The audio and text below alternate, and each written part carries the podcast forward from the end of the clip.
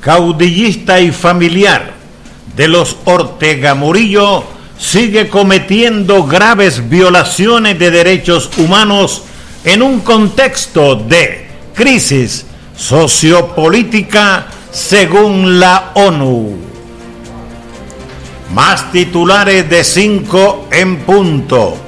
Oficina de Alta Comisionada para los Derechos Humanos en la ONU propone al régimen dictatorial, caudillista y familiar de los Ortega Murillo adelantar elecciones, cumplir acuerdos y retomar negociaciones con oposición.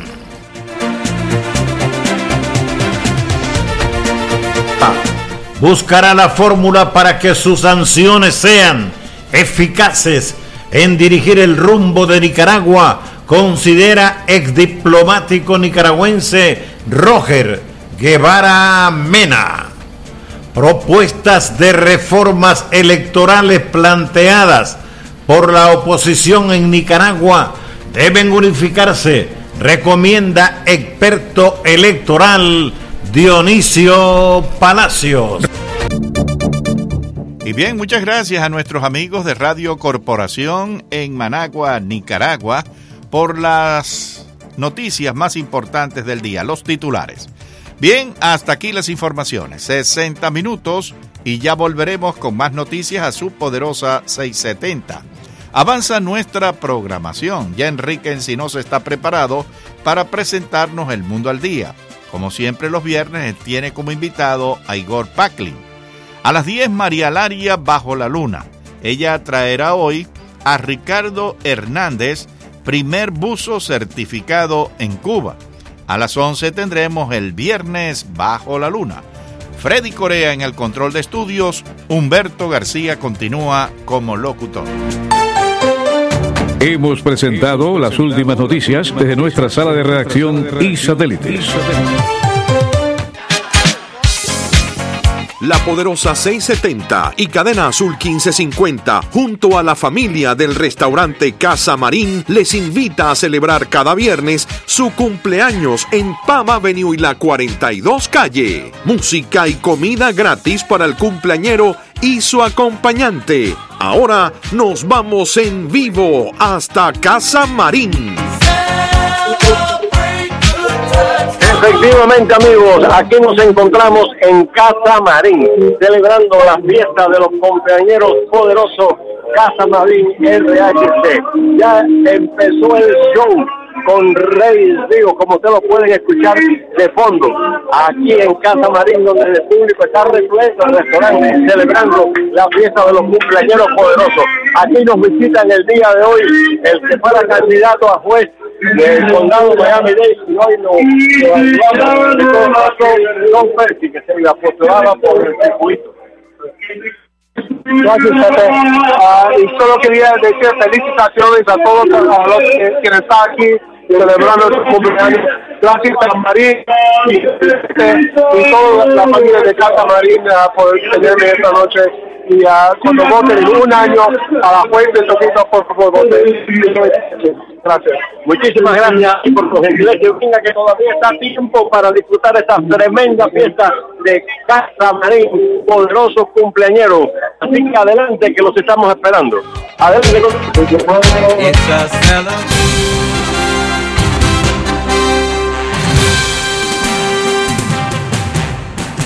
Cae la noche y llega a la poderosa 670 el periodista y más versátil de los historiadores de Cuba, Enrique Encinosa. Su valentía, tenacidad, así como la defensa de las ideas de libertad de los pueblos de América, hacen de él la diferencia en la radio de Miami. Ahora, ponga atención. Los invitados de Enrique ya están con nosotros y los temas a tratar esperamos que usted los debata junto a nuestra audiencia. Y ya con ustedes, su anfitrión, Enrique Encinosa.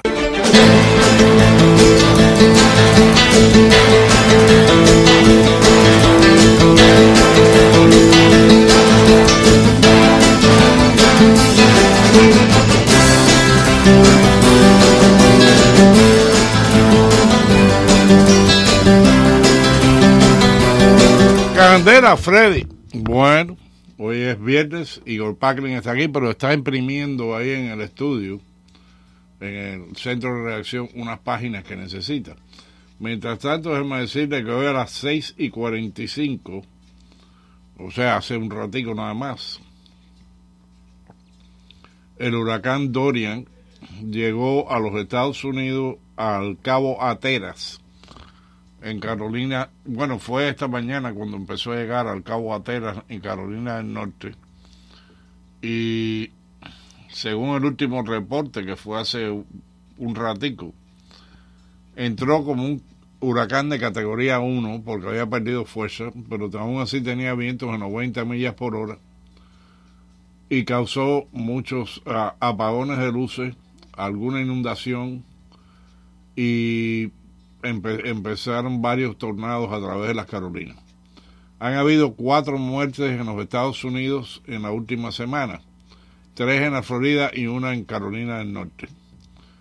Dos de los muertos fueron víctimas que se están preparando para la tormenta y tuvieron accidentes. Y también hubo la muerte de un hombre de 80 años en Puerto Rico que se cayó de una escalera cuando estaba eh, subiendo al techo de su residencia para hacer preparaciones para el huracán.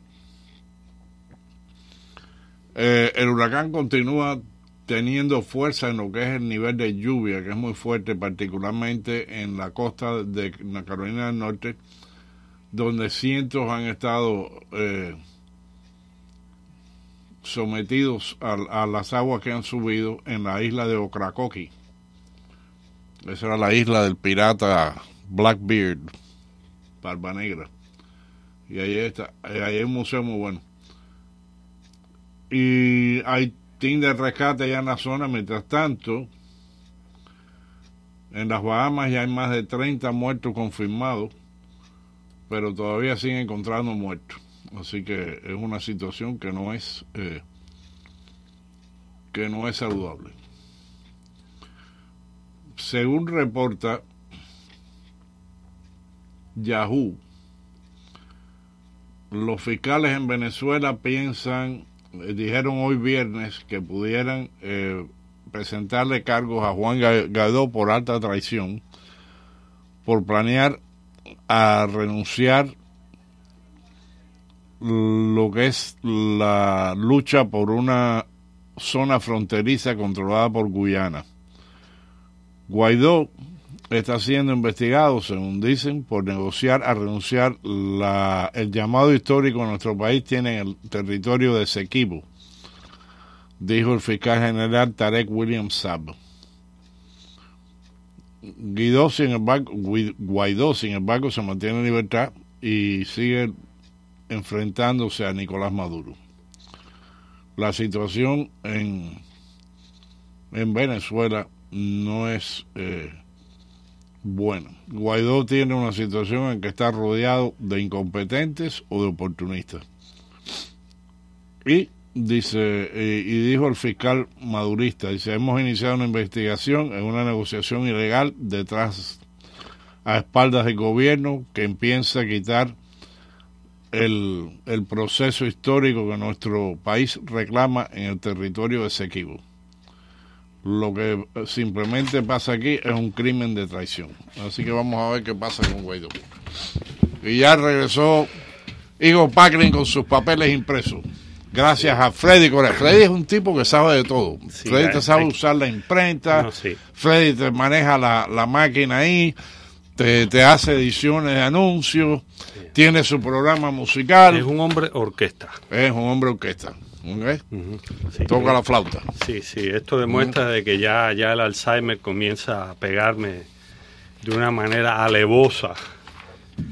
Y la verdad que, bueno, buenas, buenas noches a los queridos Radio Escucha. ah, tenías que imprimir unos papelitos. Sí, tenía que imprimir. Normalmente traigo la laptop, pero hoy el Alzheimer, como te digo, y cogí la maletica que no tenía la laptop. Me di cuenta cuando llegué aquí. Pero con la ayuda de Freddy hemos salido de, esta situación. Freddy ayuda siempre. Y eso que hoy es viernes. ya Freddy está pensando en lo que va a hacer este weekend. ya Freddy, fíjate, fíjate la cara. Fíjate esa sonrisa malévola que Porque tiene. malévola. Porque Malévola. malévola. Él no se va a comer a nadie. Va a disfrutar, a bailar y a gozar con la Sinfónica Nacional. Con la Sinfónica Nacional. Mm, mm, mm. Ok. Enrique, hoy me gustaría tocar un tema poco tradicional en este espacio. Arriba. Dado que la mayoría de la audiencia son personas mayores, hay un tema que cada vez tiene más actualidad y son los financiamientos conocidos popularmente como el reverse mortgage. Yo, lo, yo tengo uno Sí, sí, yo sé. y me gusta. Sí, yo sé. Y, y desde el principio vi asociados a ellos mucha desinformación y muy poca explicación de para qué es, por qué existe y cuál es la diferencia con los mortgage convencionales, que son los que todos conocemos.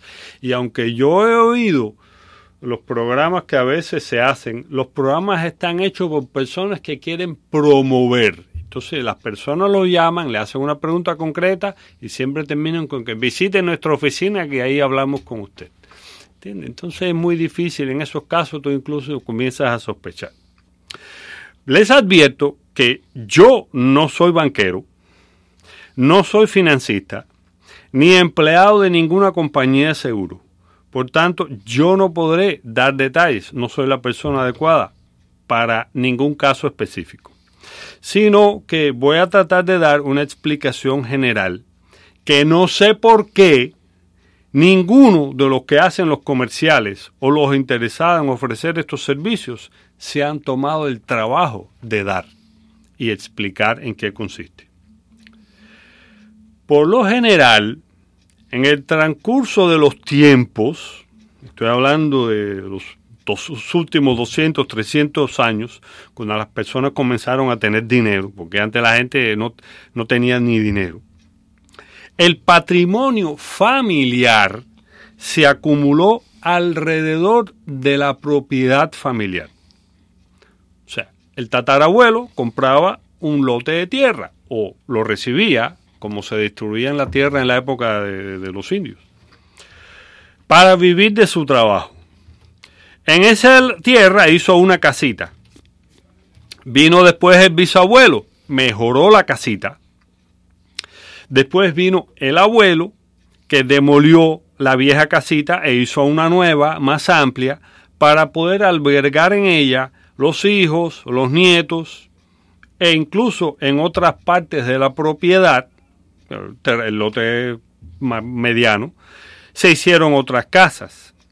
Y al final había como una especie de pueblo o caserío donde la mayoría se tenía un origen común de aquellos primeros que se asentaron ahí. Nadie de estas personas tiene mucho dinero, pero todos son dueños de sus casas y como tales esperan dejarla y mejorarla a sus hijos y descendientes, los cuales a su vez tratarán de hacer crecer el valor de la propiedad. Y así todos se benefician y el, la riqueza acumulada por una generación se transfiere a la otra para su beneficio. O sea, es más o menos la idea general de todas las personas. A partir del siglo XX comienza una fuerte migración a la ciudad. Ya en la ciudad las casas son más pequeñas y sin posibilidades de expansión a los lotes vecinos. Por lo general, al aumentar el nivel de vida o poder adquisitivo, la familia se muda a otra propiedad de mayor tamaño. O sea, no se quedan en la vieja casa. Y lo que se hace es que se transfiere el valor de la anterior a través de una operación de compra-venta. O sea, usted quiere una casa más grande, su casa vale 20 mil pesos, eh, usted quiere comprarse una casa de 40 mil, vende su casa, los 20 mil se van y se transfieren hacia la otra casa. Pero aún así, como, como hemos visto, en general se preservaba el patrimonio familiar acumulado y también se preservaba la unidad de la familia. Los mayores o sea, los ancianos, vamos a ser más claros, vivían por lo general siempre con alguno de los hijos o de las hijas o cerca de ellos. Recibían de ellos sus cuidados y al fallecer se transfería el patrimonio de manera directa a uno de los hijos o indirecta con una distribución del dinero de la venta de la propiedad entre los herederos.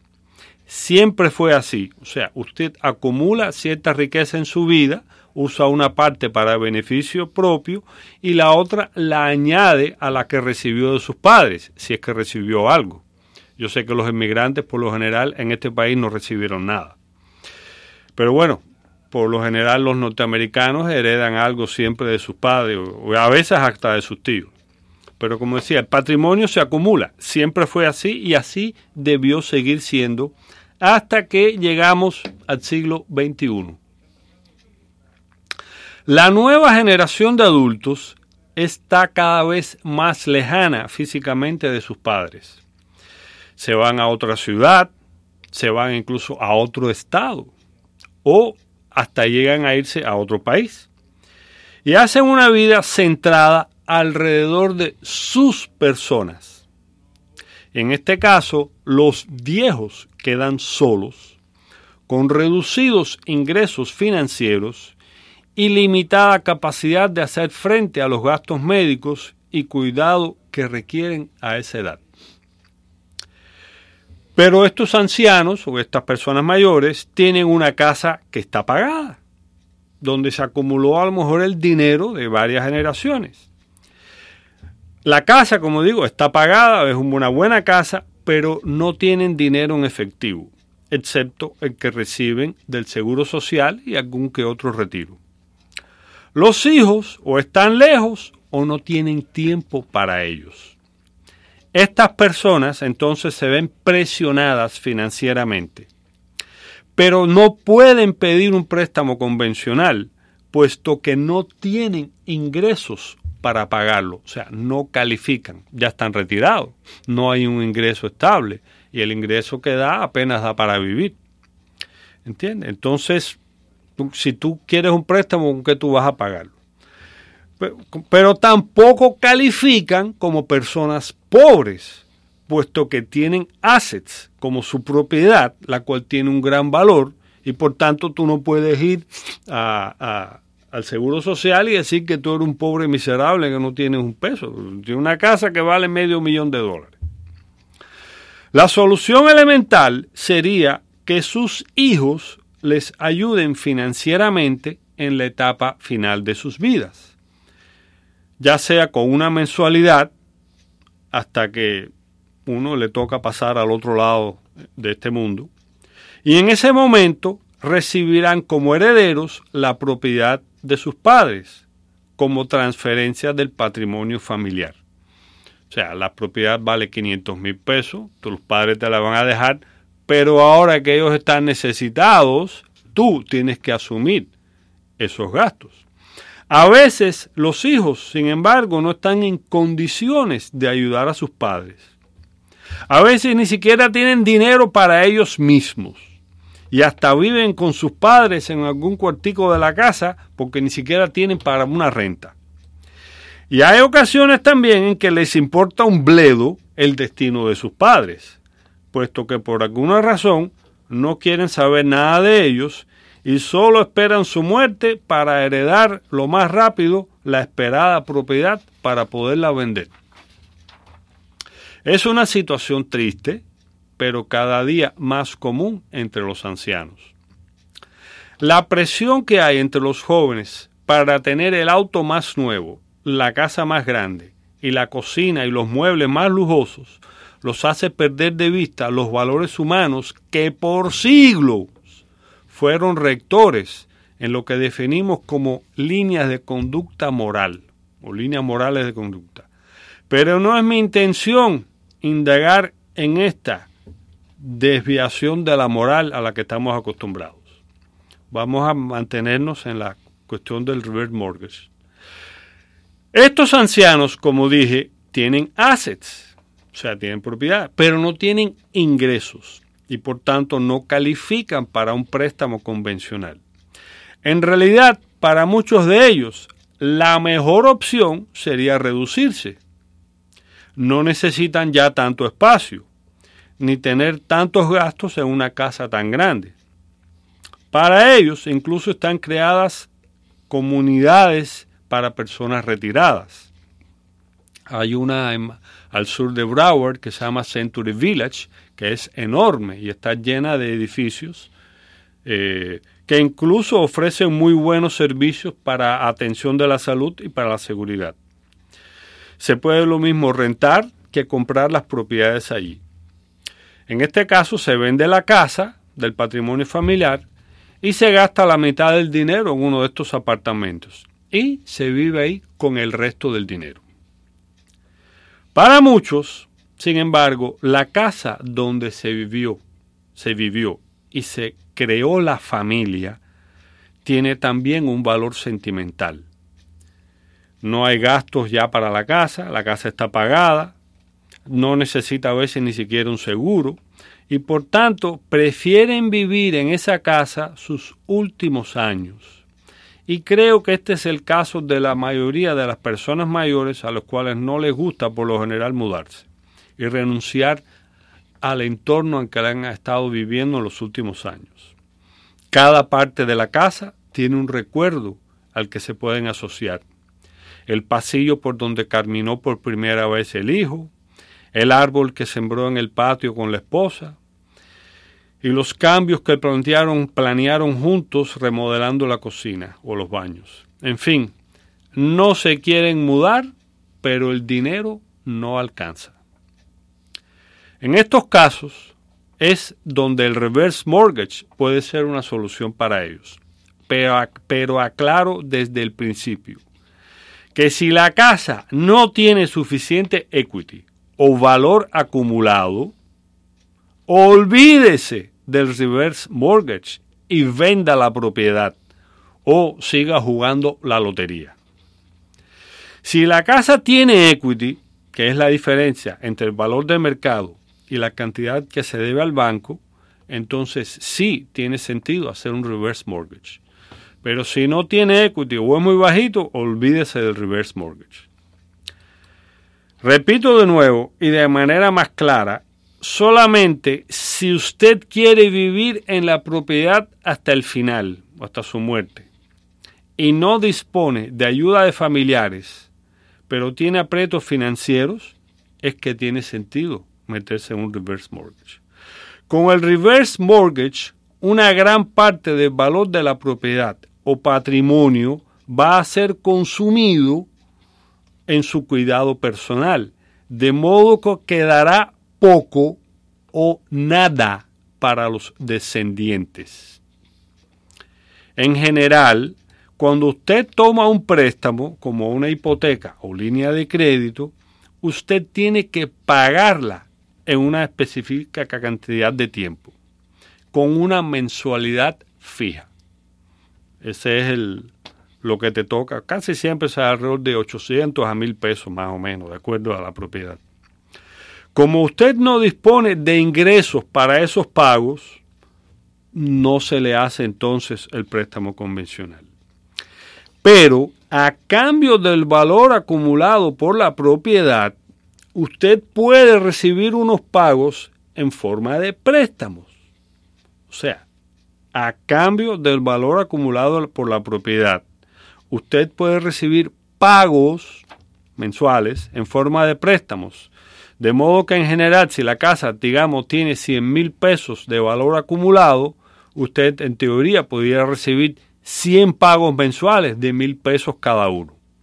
O sea, el reverse mortgage es un préstamo que se va a pagar no en una cantidad de tiempo prefijada, sino a la muerte del propietario. Cuando llegue ese día, el banco notificará a los herederos que le ha prestado durante el tiempo de vida eh, del difunto, mm. digamos que 50 mil pesos, los cuales entonces el heredero tiene un tiempo para hacer ese pago ya sea haciendo un refinanciamiento a la propiedad o vendiéndola para liquidar el adeudo y quedarse con el dinero restante. Pero hay un detalle importante que define el reverse mortgage de los demás, que lo diferencia. En todos los préstamos se sabe el tiempo en que usted va a pagar o liquidar esa deuda. Pero en este caso, las mensualidades acordadas son para todo lo que queda de vida al cliente. Lo mismo se puede morir a los 5 años que a los 10 años que a los 20 años. Pero en cualquiera de esos casos, el banco va a estar obligado a hacer los pagos mensuales contratados inicialmente, aunque incluso el dinero prestado de esa manera supere al valor de la propiedad. Repito de nuevo, puesto que el contrato que se hace es para vivir la propiedad con tranquilidad ni sobresaltos, el contrato termina con el fallecimiento del cliente. Y hay que seguir pagándole las mensualidades hasta que al cliente le llegue su hora.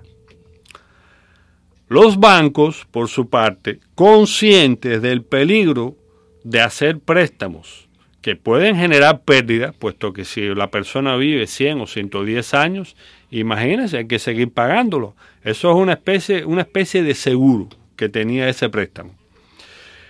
Saben que puede generar pérdidas a largo plazo, se protegen contra estos casos y por tanto definen el pago de las mensualidades de acuerdo a la edad del cliente y su posible tiempo de existencia adicional. Y por tanto, dos casas iguales, una con una persona de 65 años, no recibirá el mismo pago mensual que otra de 85 años, aunque las casas sean iguales. En algunos casos ya no te dan el pago mensual, te dan una cantidad. Tú puedes elegir, tú puedes elegir. Y los bancos, por esta misma situación, tampoco te ofrecen como préstamo el 100%, y aquí no está lo más importante, del valor de la propiedad o del equity de la propiedad, sino aproximadamente un 70% basado en la edad del cliente para protegerse en caso de que la vida los acaricie con una gran longevidad. O sea, si imagínate, no se puede hacer nada hasta que mientras esté vivo hay que seguir pagándote. Digo todo esto, pues hay ocasiones en que he visto que algunas personas preguntan si con el dinero recibido por el reverse mortgage pueden comprar otra propiedad. Mi respuesta es que no deben hacerlo, pues nunca en un reverse mortgage tú vas a recibir el dinero que tú recibirías por una venta total. Si tú quieres otra propiedad porque te quieres mudar, simplemente vende la tuya y compra la otra tranquilamente. Ay, si tú la quieres para hacer una inversión, bueno, si tú lo que quieres es una inversión, entonces tú no tienes nada que hacer en el reverse mortgage, porque el reverse mortgage no es un préstamo para hacer inversiones comerciales. O sea, pues por eso digo, mi respuesta es que no deben hacerlo, porque en el reverse mortgage, repito, no van a recibir el mismo dinero que recibirían por una venta total. Y es que el reverse mortgage no es un préstamo con fines comerciales, sino digamos que humanitarios, para permitirle al cliente vivir tranquilo el resto de su vida en la casa que siempre soñaste tener y de la que guardas tan gratos recuerdos. Ese es el objetivo del reverse mortgage. Eso sí, si el anciano vive con algún familiar que cuida de ellos, a cambio de vivir en la propiedad que espera heredar, que tenga en cuenta que tendrá que hacer frente a las obligaciones financieras de pagos cuando fallezca el dueño de la propiedad. Si no tiene dinero, la propiedad será vendida, pagado el préstamo y el dinero restante será para el familiar que cuidaba del anciano.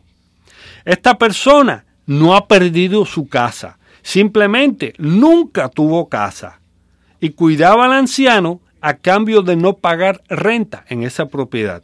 Era una relación favorable a ambos. una simbiosis, pero que termina con el fallecimiento del dueño de la propiedad. Pasamos a un pequeño corte comercial. La Poderosa 670 y Cadena Azul 1550, junto a la familia del restaurante Casa Marín, les invita a celebrar cada viernes su cumpleaños en Pam Avenue y la 42 Calle. Música y comida gratis para el cumpleañero y su acompañante. Ahora nos vamos en vivo hasta Casa Marín. Mira, efectivamente amigos, aquí estamos en Casa Marín, Pam Avenue y la 42 celebrando la fiesta de los cumpleañeros poderosos. La fiesta está en grande, el restaurante está lleno, la gente divirtiéndose, por allá está el Rey Río cantando, escúchenlo, y el maestro, y allá, y Alexis allá, el ingeniero, y aquí a nuestro lado, nuestro buen amigo, el Chef Marín. Pepe, noche grande como de costumbre, Casa Marín esta noche llena, llena, llena. Con Rey Río es el encargado de la buena música esta noche, Manolito en el piano. Eh, ahorita vamos a comenzar las rifas grandes que tenemos aquí. Así que amigos, no se pierda esta fiesta los viernes aquí en Casa Marín. Pero mañana sábado tenemos fiesta como esta, Pepe, también de los cumpleaños poderosos que hoy no pudieron venir, que se nos llenó la lista y de los del viernes pasado, mañana por la noche los vamos a tener a todos aquí. Así que amigos, llamen mañana a la poderosa al 305-541-3300 y se inscribe y viene aquí a celebrarle su cumpleaños en Casa Marín a partir de las 7 de la tarde, donde hacemos rifas, picamos un cake y la pasamos en familia sumamente bien. Hay que ver el grupo de personas que hay aquí, Pepe, que todo el mundo la está pasando maravillosamente bien todo el mundo me dice, Marín, saluda a Jorge, saluda a Ana, le dan las gracias de parte de nosotros, conjuntamente contigo, por este tipo de evento tan grande que estás haciendo aquí en Jayalía. Así que Jorge, desde aquí, desde Casa Marín, recibes unos saludos y unas felicitaciones de las personas que nos visitan en la noche de hoy. Y bueno, continuamos con la fiesta, Pepe. Así es, y yo me uno a ese saludo para ellos que están maravillosamente han creado esta fiesta junto con Diosdado Marín, el chef Marín. La fiesta sigue, venga para acá y diviértase junto con nosotros en esta fiesta de los cumpleaños poderosos, Casa Marín. Adelante, control. Hola, ¿puedo tener su atención un momento? Me gustaría compartir la experiencia maravillosa que ha tenido Grace, una de nuestras oyentes, durante los últimos seis meses con su nuevo centro de atención médica, Chain Senior Medical Center. Está muy contenta. En Chain, su médico de atención primaria supervisa todos los aspectos de su atención médica por medio de visitas periódicas para mantenerse saludable y fuera del hospital. Ellos monitorean su estado de salud y medicamentos, solicitan pruebas y exámenes en el mismo lugar e incluso coordinan con todos los especialistas para mantenerlos informados. Al coordinar todo su cuidado médico, se mantiene en la mejor salud posible y esto le da tranquilidad. Se siente mejor que nunca. Si usted está buscando una mejor experiencia de atención médica, escoja Chain Senior Medical Center. Llámenos al 786-785-8000 para programar una visita y conocer a los médicos. Usted se sentirá feliz de haberlo hecho. ¿Necesita elegir una mejor atención médica? Elija a Chen. Llame hoy al 786-785-8000. Hoy más que nunca, cuando quieres comprar, vender o rentar una propiedad, busca a la persona que sabe. Claudia Patiño. Tuvo mucha paciencia y me ayudó incansablemente a buscar propiedades hasta que lo logré, así mismo como el financiamiento. La Realtor Asociada Claudia Patiño conoce el mercado mejor que nadie. Llámela hoy al 786-295-1295. Quiero darle las gracias a la señora Claudia Patiño por haber vendido mi apartamento. Este es tu momento, así que llama a Claudia Patiño hoy. 786-295-1295. 786-295-1295. Claudia Patiño, su realtor de confianza asociada con Real Estate Teammates. Los fines de semana son especiales para ti y por eso te traemos La Hora de Compartir con Joyce Castillo. Un espacio con regalos para ti por la poderosa 670 AM. Llegó Viva Miami Business Expo 2019. El viernes 20 de septiembre, el Expo Hall abre de 9 de la mañana a 4 de la tarde. Entrada gratis y abierto al público. Invita la Cámara de Comercio Hispana del Sur de Florida. Viva Miami Business Expo 2019, diseñado para ayudar a las pequeñas empresas a presentar sus ideas para obtener apoyo. La cita será en el Hotel Billmore, 1200 de Anastasia Avenue, en Coral Gables. Habrá una conferencia para pequeños negocios para lograr conseguir fondos del gobierno. Para mayor información, 305-534-1903 o visite sflhcc.com. Música, refrigerios, entretenimiento y mucho más. Viva Miami Expo. Entrada gratis. Para mayor información puede llamar al 305-534-1903 o visite sflhcc.com.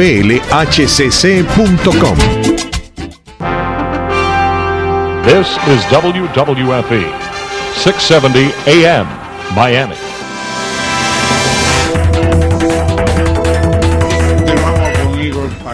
Sí, ya estamos casi finalizando. Como dije, si el anciano vive con algún familiar a cambio de vivir en la propiedad, ¿no? O sea, es un cuidado que se da, que ya lo hay muchos casos.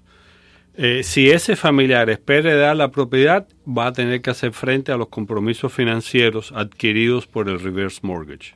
Y si no tiene dinero, la propiedad, por supuesto, será vendida. Esta persona no va a perder la casa, porque realmente, como digo, la casa nunca era de él, la casa era del anciano. El otro nunca estuvo en el título de la propiedad. Y él simplemente vivía de cuidar al anciano y no tener que pagar renta es una relación favorable, pero en última instancia, si él es uno de los herederos, recibirá la parte del dinero que no se consumió en el reverse mortgage. En resumen, el reverse mortgage no es la mejor manera de sacar dinero de la propiedad, pero es la mejor manera de seguir viviendo tranquilo en ella hasta el fin de tus días. Hoy día, la nueva generación de jóvenes, los millennials, no tendrán las posibilidades que tuvimos en otras generaciones para generar y adquirir riquezas.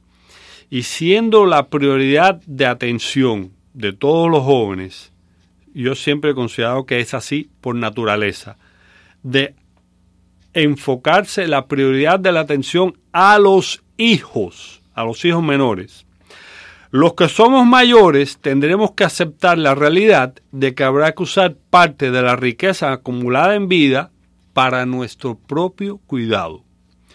En cuanto a los que llegan a esta edad con los bolsillos vacíos y sin equity, espero que al menos hayan guardado las memorias de sus fiestas, de sus celebraciones, las cervezas, las cenas, viajes y trajes que compraron con el dinero que se gastaron y que obtuvieron en la vida. Así le pasó a Kid Chocolate, ¿eh? que por supuesto, a pesar de que tuvo dinero, terminó con una vejez muy humilde.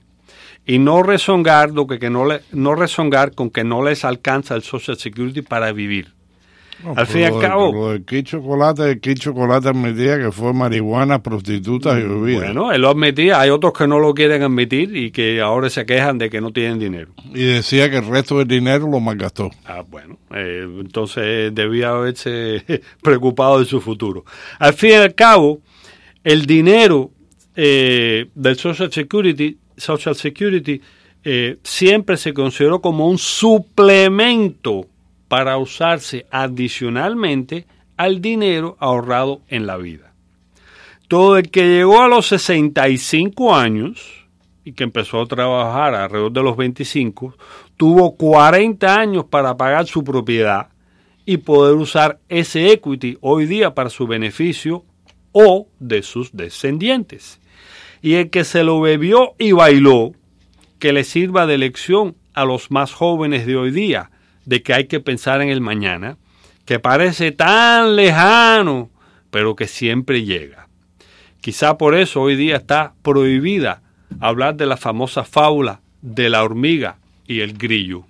De la hormiga que se metió todo el verano trabajando y el grillo que se pasó todo el verano tocando música. hasta que llegó el invierno. Bueno, hasta aquí yo lo que quería eh, hablar sobre el reverse mortgage y le digo porque yo mismo tenía la curiosidad de entender que, cómo era eso. Incluso yo conocí un señor que tenía tan poca idea de qué cosa era el reverse mortgage y como se había pasado la, casi toda su vida de parásito, estaba tratando de averiguar cómo se podía obtener una casa con un programa de los que ofrecía Obama. Ustedes saben que Obama repartió dinero y tiró dinero a todos lados para obtener una casa del gobierno y sacar un reverse mortgage para vivir de ella. O sea, eh, así es la idea de, algunas personas.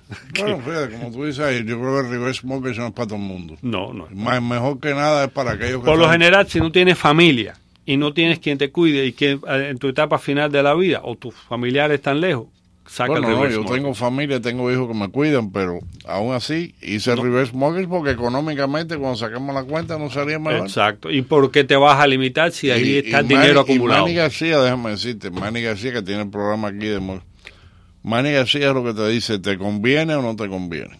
Porque hay veces que hay gente que va a venir a decir, no, con un reverse mortgage lo ha dicho, pero no te vale la pena no vas a tener suficiente dinero, no va, no tienes suficiente equity. Exacto, y por eso aclaré en principio de que si no tienes equity, ni se te ocurra eh, buscar esta opción, trata de reducirte de otra manera.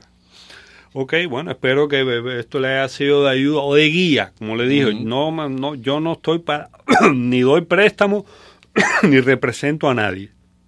Es para tener una idea y vuelvo a decir, el reverse mortgage no es para sacar dinero para inversiones comerciales, solamente para vivir tranquilo el resto de tu vida en tu casa, consumir parte del equity acumulado que no le vas a dejar a los descendientes, que no tienen dinero para ayudarte de todas formas.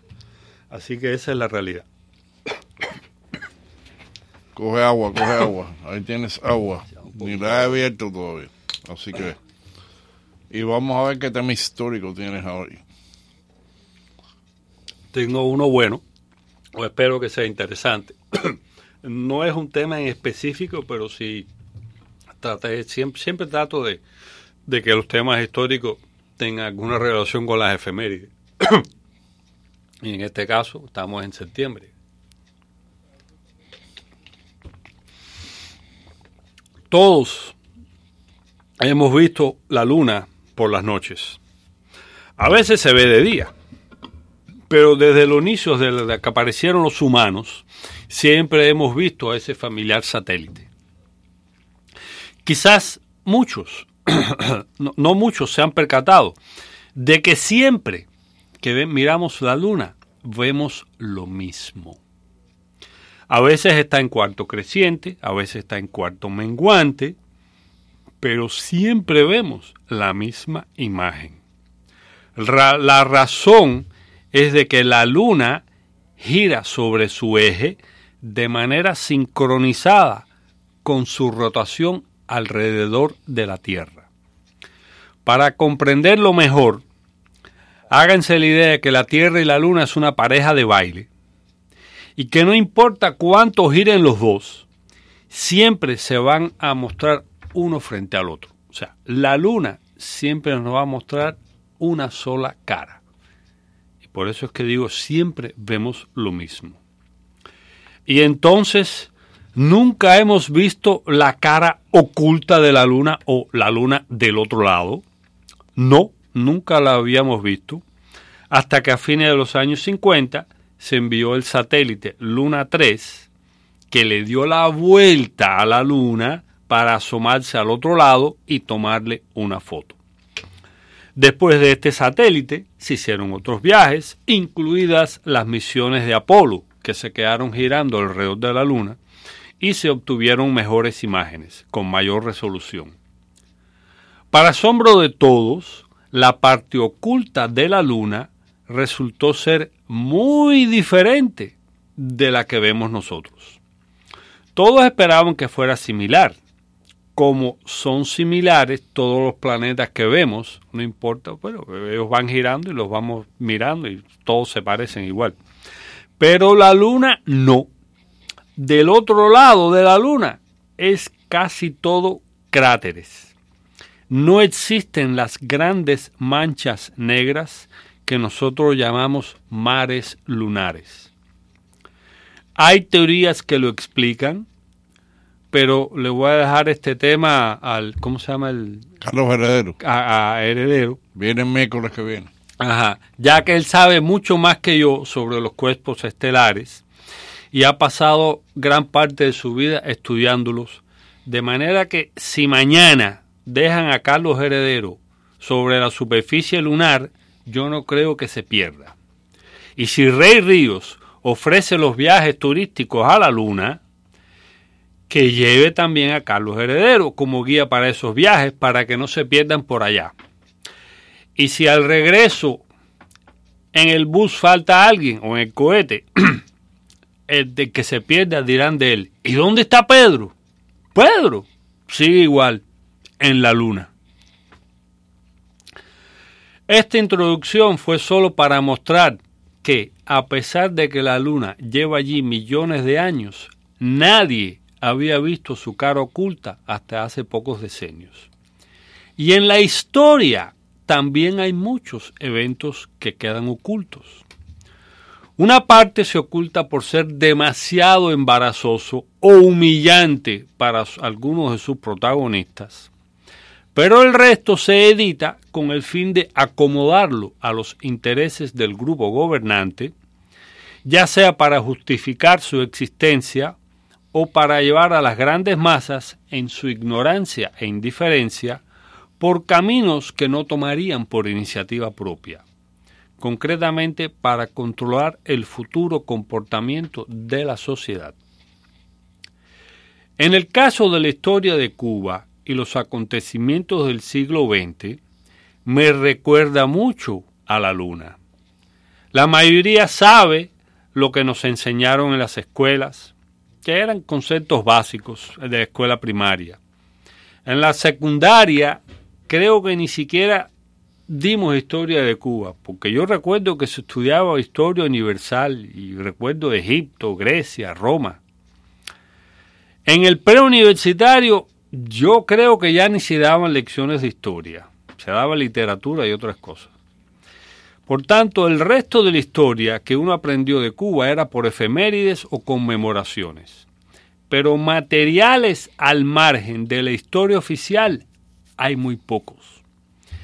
Y así, con el paso del tiempo, los cubanos se acostumbraron a la historia de una sola cara, la cara del vencedor, que es el que escribe la historia y edita los, los libros para las próximas generaciones.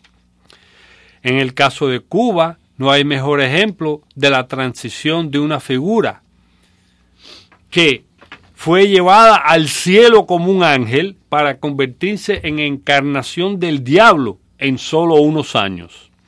Me refiero, me refiero a la figura del presidente Gerardo Machado. Alabado por todos los medios y por todos los políticos de la segunda mitad de los años 20 en un solo año fue verificado a tal modo que 80 años después su memoria sigue vinculada a actos de violencia y actos de sangre, como si el hombre fuera una especie de asesino en serie. Y todo este proceso de conversión de ángel a diablo sucedió en pocos años.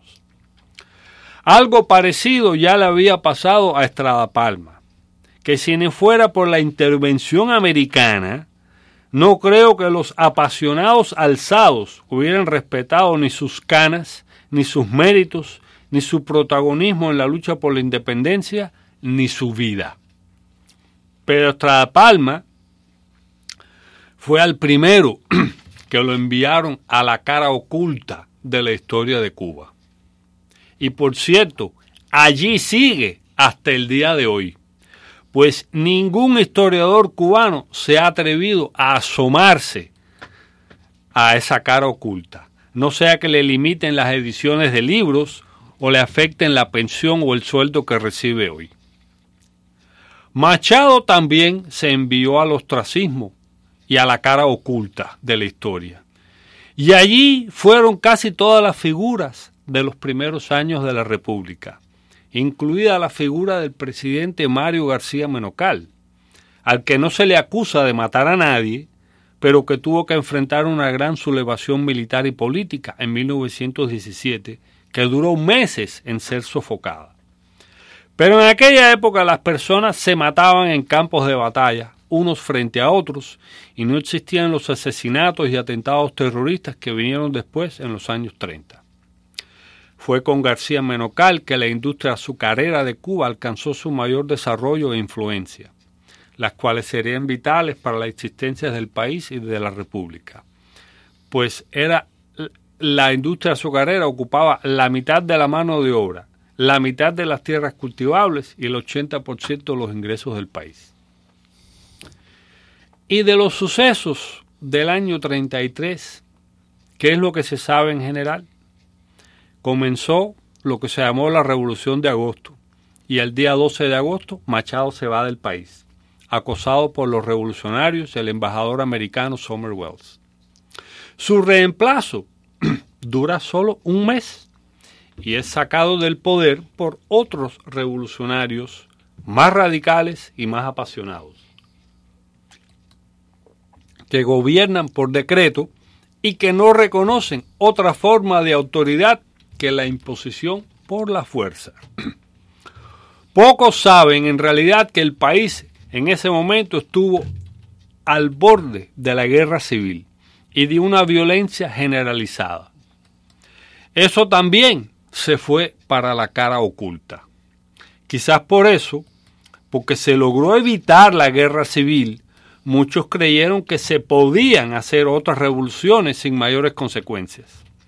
A nadie le sirvió de lección la terrible desgracia que sucedió en la madre patria, en España, por esos mismos años, con una terrible guerra civil en la que ambos bandos eran patriotas del país y de sus causas, y se mataban entre familiares y vecinos en cada pueblo. Cuba logró recobrar la estabilidad y con el tiempo la prosperidad económica, que por cierto fue también obra de hombres, pero desgraciadamente los nombres de esos hombres también fueron a parar a la cara oculta.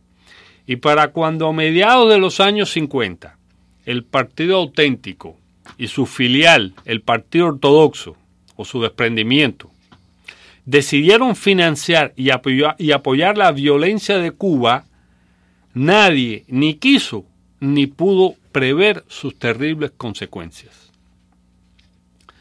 Al indagar en el pasado de las figuras políticas importantes de Cuba en aquellos años 50, veo que la mayoría provenía de los sucesos de los años 30. Todos eran antiguos revolucionarios. La élite política cubana tradicional había sido barrida de la escena política y con ella su experiencia y la sabiduría adquirida en los primeros años de la República. Para los años 40 no quedaba vivo ninguno de los expresidentes mambises la nueva generación había tomado posesión del control del país. Pero como dijo propio Oreste Ferrara en sus memorias, había entre ellos pocos hombres de visión. Y yo diría que no había ninguno. La, la única excepción que hace Ferrara es Batista. Y no es que la figura le simpatizara o no. Aquí lo esencial es que Batista comprendía las realidades políticas del país y tenía que tener una idea de cómo actuar en esas condiciones para la mayoría de los cubanos y de los movimientos políticos existentes. Vamos a pasar al corte comercial del boletín de noticias con Mr. Freddy Corea.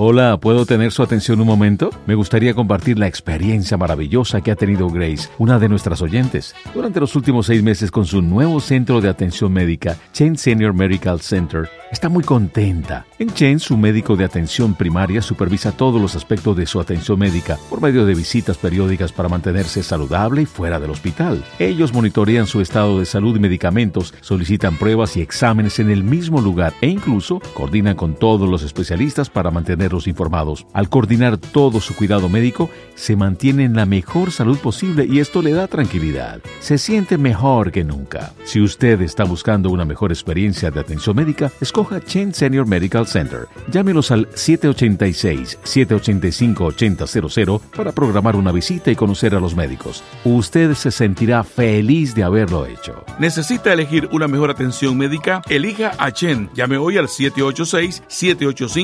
786-785-8000. Mi vieja discoteca. A las seis es la cita. Escúchela ahora en sus dos versiones, las clásicas del programa.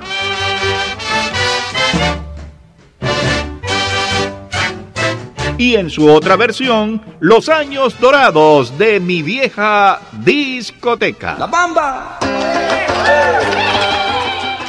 Todas las canciones favoritas de nuestros padres y abuelos y aquellas que nos emocionaron en nuestra juventud llegan los domingos de 6 de la tarde a 10 de la noche para poderlas volver a vivir.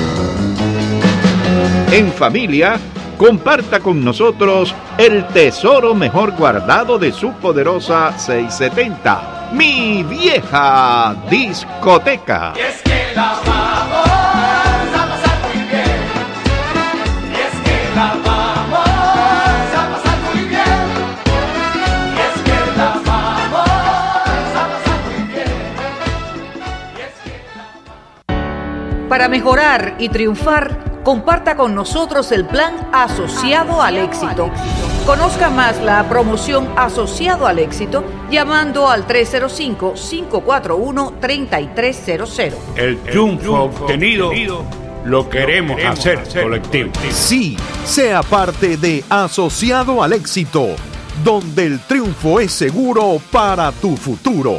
Llama ya al 305-541-3300. Asociado al Éxito. Asociado al éxito. Asociado al éxito. Plan Sonrisa Otero, la oportunidad para que usted tenga salud y economía en su boca. Plan Sonrisa Otero para todas las necesidades de su boca.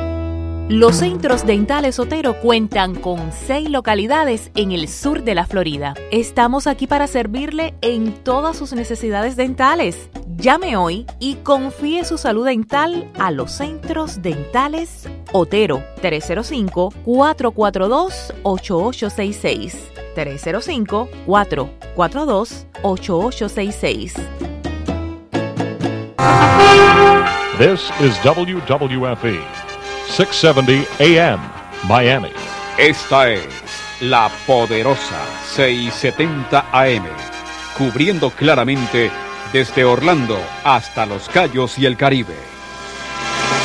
Con sus ondas domina las calles de mi ciudad, trayéndonos alegrías, cumpliendo con la verdad.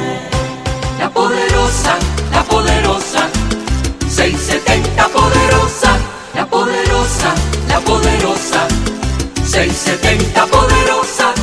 Esa es la voz de la radio, la que se escucha siempre en cualquier lugar. Poderosa, la poderosa, 670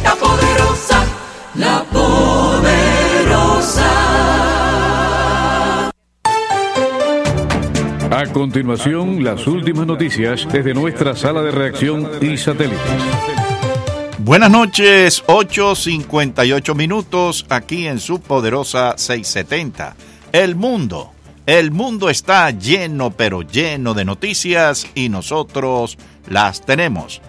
Señores, la temperatura en Miami 90 grados, la humedad 56%.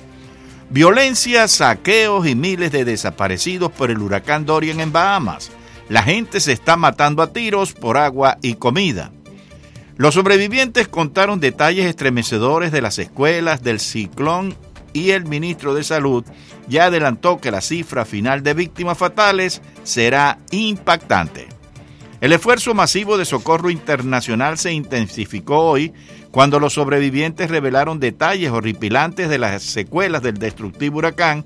Una de ellas, Alicia Coop, se echó a llorar cuando reveló, todo se ha ido, la gente está empezando a entrar en pánico. Saquear, saquear, se están matando a tiros por agua y comida.